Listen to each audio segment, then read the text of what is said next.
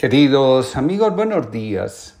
Comparto con ustedes la reflexión del día de hoy titulada La cura del alma. Desde hace muchos años, el texto del Evangelio donde Jesús formula la siguiente pregunta. ¿De qué le sirve al hombre ganar el mundo entero si pierde su alma? Ha llamado profundamente la atención. Creo que el temor a perder el alma provocó que me interesara y esforzar por llevar una vida con sentido y en la medida de lo posible auténtica. El camino no ha sido fácil. Liberarse de las expectativas propias y ajenas es una tarea que exige mucho esfuerzo y compromiso. A veces el alma logra sentirse ella misma y otras, por el contrario, se siente prisionera, enajenada. La forma como enfrentamos el envejecimiento da muestras claras de lo que hemos logrado hacer o no con nuestra vida, con nuestra alma. Recuerdo haber leído en una ocasión un texto de psicología que mostraba la vejez como el tiempo de la sabiduría. El autor decía que los ancianos cascarrabias, llenos de caprichos enfermedades, sin alegría y a los que la gente trataba de evitar, no habían logrado reconciliarse con su existencia y aceptar que todo lo vivido es parte del camino, no solo para llegar a Dios, sino a la conciencia plena de quiénes somos y qué venimos a hacer a este mundo. Siempre me ha impresionado ver personas con unas capacidades enormes y encerrados en sí mismos, en su dolor, en su tragedia y, por decirlo de alguna forma, desperdiciando la vida. Ver cómo algunas personas destruyen su vida en la ambición, en la adicción o en el miedo, por señalar solo algunas circunstancias, generan muchas inquietudes internas. Morir tiene que ser una experiencia difícil, incluso para los que se quitan la vida en medio del abrumamiento existencial. Pero darse cuenta de que se desperdició la única posibilidad de vivir tiene que ser no solo difícil, sino sumamente doloroso. Una vez que perdimos el alma, la vida, podemos dar algo a cambio para recuperarla. La respuesta del Evangelio es no. No podemos hacer nada porque la vida que se nos escapó de las manos nunca volverá a ser nuestra. La vida nos la dieron para vivirla, no para malgastarla. Para que esto suceda, lo primero que tenemos que hacer es tomarla y lo segundo, agradecer que la tenemos. Un científico que vivía preocupado con los problemas del mundo estaba resuelto a encontrar los medios para minorarlos. Pasaba sus días en su laboratorio en busca de respuesta para sus dudas. Cierto día, su hijo de seis años invadió su santuario, decidido a ayudarlo a trabajar. El científico, nervioso por la interrupción, le pidió al niño que fuese a jugar a otro lado. Viendo que era imposible sacarlo, el padre pensó en algo que pudiera entretenerlo. De repente se encontró con una revista en donde había un mapa con el mundo, justo lo que precisaba.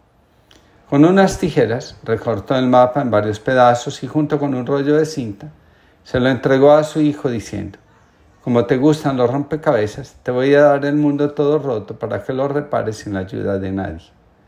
Entonces calculó que al pequeño le llevaría diez días componer el mapa, pero no fue así. Pasadas algunas horas, Escuchó la voz del niño que lo llamaba calmadamente. Papá, papá, ya hice todo, conseguí terminarlo. Al principio el padre no creyó en el niño. Pensó que sería imposible, que a su edad hubiera conseguido componer un mapa que jamás había visto antes. Desconfiado, el científico levantó la vista de sus anotaciones con la certeza de que vería el trabajo digno de un niño.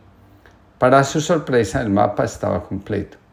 Todos los pedazos habían sido colocados en sus debidos lugares. ¿Cómo era posible? ¿Cómo el niño había sido capaz? Hijito, tú no sabías cómo era el mundo. ¿Cómo lo lograste? Papá, yo no sabía cómo era el mundo, pero cuando sacaste el mapa de la revista para recortarlo, vi que del otro lado estaba la figura del hombre. Así que di vuelta a los recortes y comencé a recomponer al hombre, que sí sabía cómo era.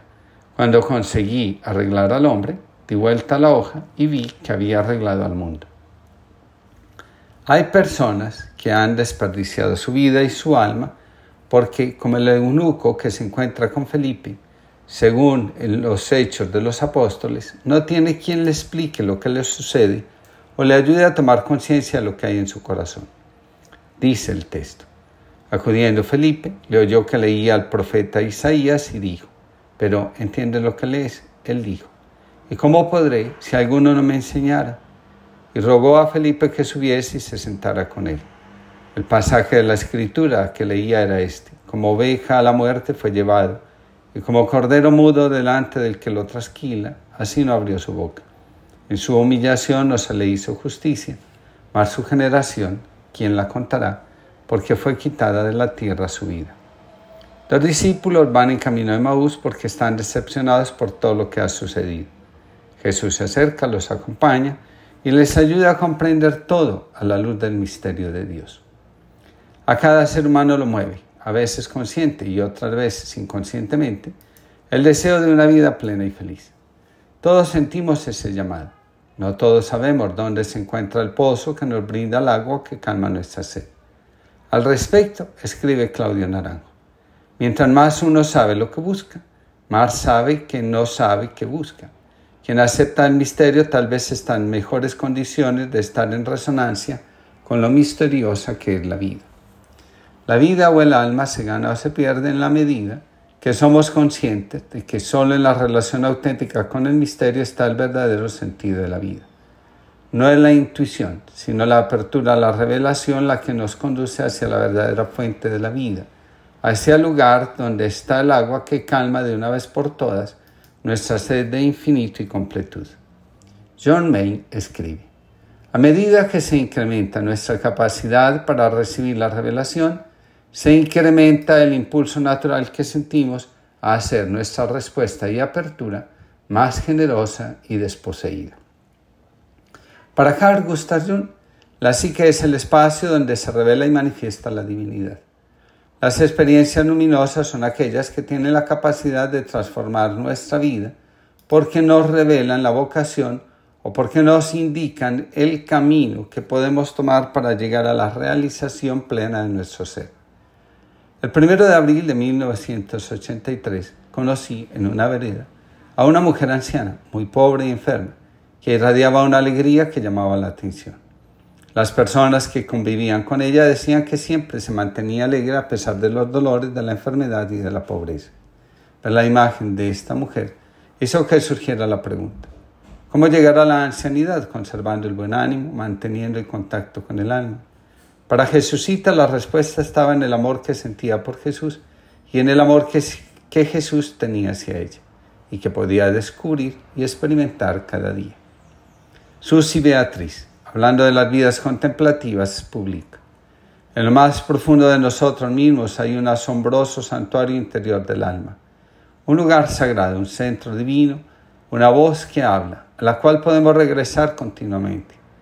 La eternidad está en nuestro corazón, insistiendo en nuestras vidas dispersas por el tiempo, abrigándonos con indicaciones de un destino asombroso, llamándonos de regreso a casa.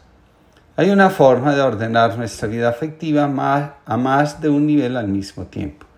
A un nivel podemos estar pensando, discutiendo, viendo, calculando, respondiendo a todas las exigencias de actividades externas, pero en el interior más profundo, detrás del escenario, a un nivel más hondo, también podemos estar en oración y adoración, en canción y alabanza y en una delicada receptividad a las inspiraciones divinas. Cada uno tiene delante de sí la tarea de conservar o perder su alma. Nadie nos puede sustituir en la tarea. Podemos llevar una existencia vacía o una vida llena de sentido. También podemos atravesarnos a cruzar el umbral, el umbral del dolor y la oscuridad o permanecer encerrados en nuestras experiencias difíciles y convertirlas en nuestro sepulcro. Nos vamos muriendo en el apego al dolor y a los reproches porque la vida no es como la habíamos proyectado. Muchos se aferran al reproche o a la lealtad como si fueran sus tablas de salvación, olvidándose de que nada que nos haga sufrir o nos conecte con nuestra oscuridad puede llegar a salvarnos, a hacer feliz y plena nuestra existencia. La vida, al final, será el reflejo de aquello con lo que nosotros vivimos resonando. La vida la proyectamos no, desde el pensamiento, sino desde aquello que llevamos en el corazón y nos negamos a renunciar porque lo convertimos en el fundamento y razón de nuestra existencia. Me llamaste cuando no esperaba. No tenía tiempo ni tenía ganas. ¿A dónde querías que me dirigiera? ¿De qué pretendías que me despojara? ¿Por qué cuestionabas mis seguridades? ¿A qué me llamabas? No era tu llegada otra vez lo mismo. No era tu evangelio una cantinela ya domesticada. No te conformaste con que me escondiera tras excusas huecas y necias palabras.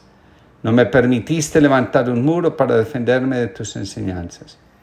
A cada barrera que yo construía, tu amor oponía una nueva escala con la que venciste mi falta de agallas. Y seguí tus pasos en largas jornadas. Me senté a tu mesa una madrugada, le diste la vuelta a lo que soñaba. Y ahora no comprendo mi vida sin ti. Contigo soy todo, fuera de ti, nada. José María Rodríguez Olaizola. Que tengamos una linda jornada y que a todos el Señor nos conceda un buen año y que en contacto con nuestra alma podamos ver cómo nuestra vida prospera.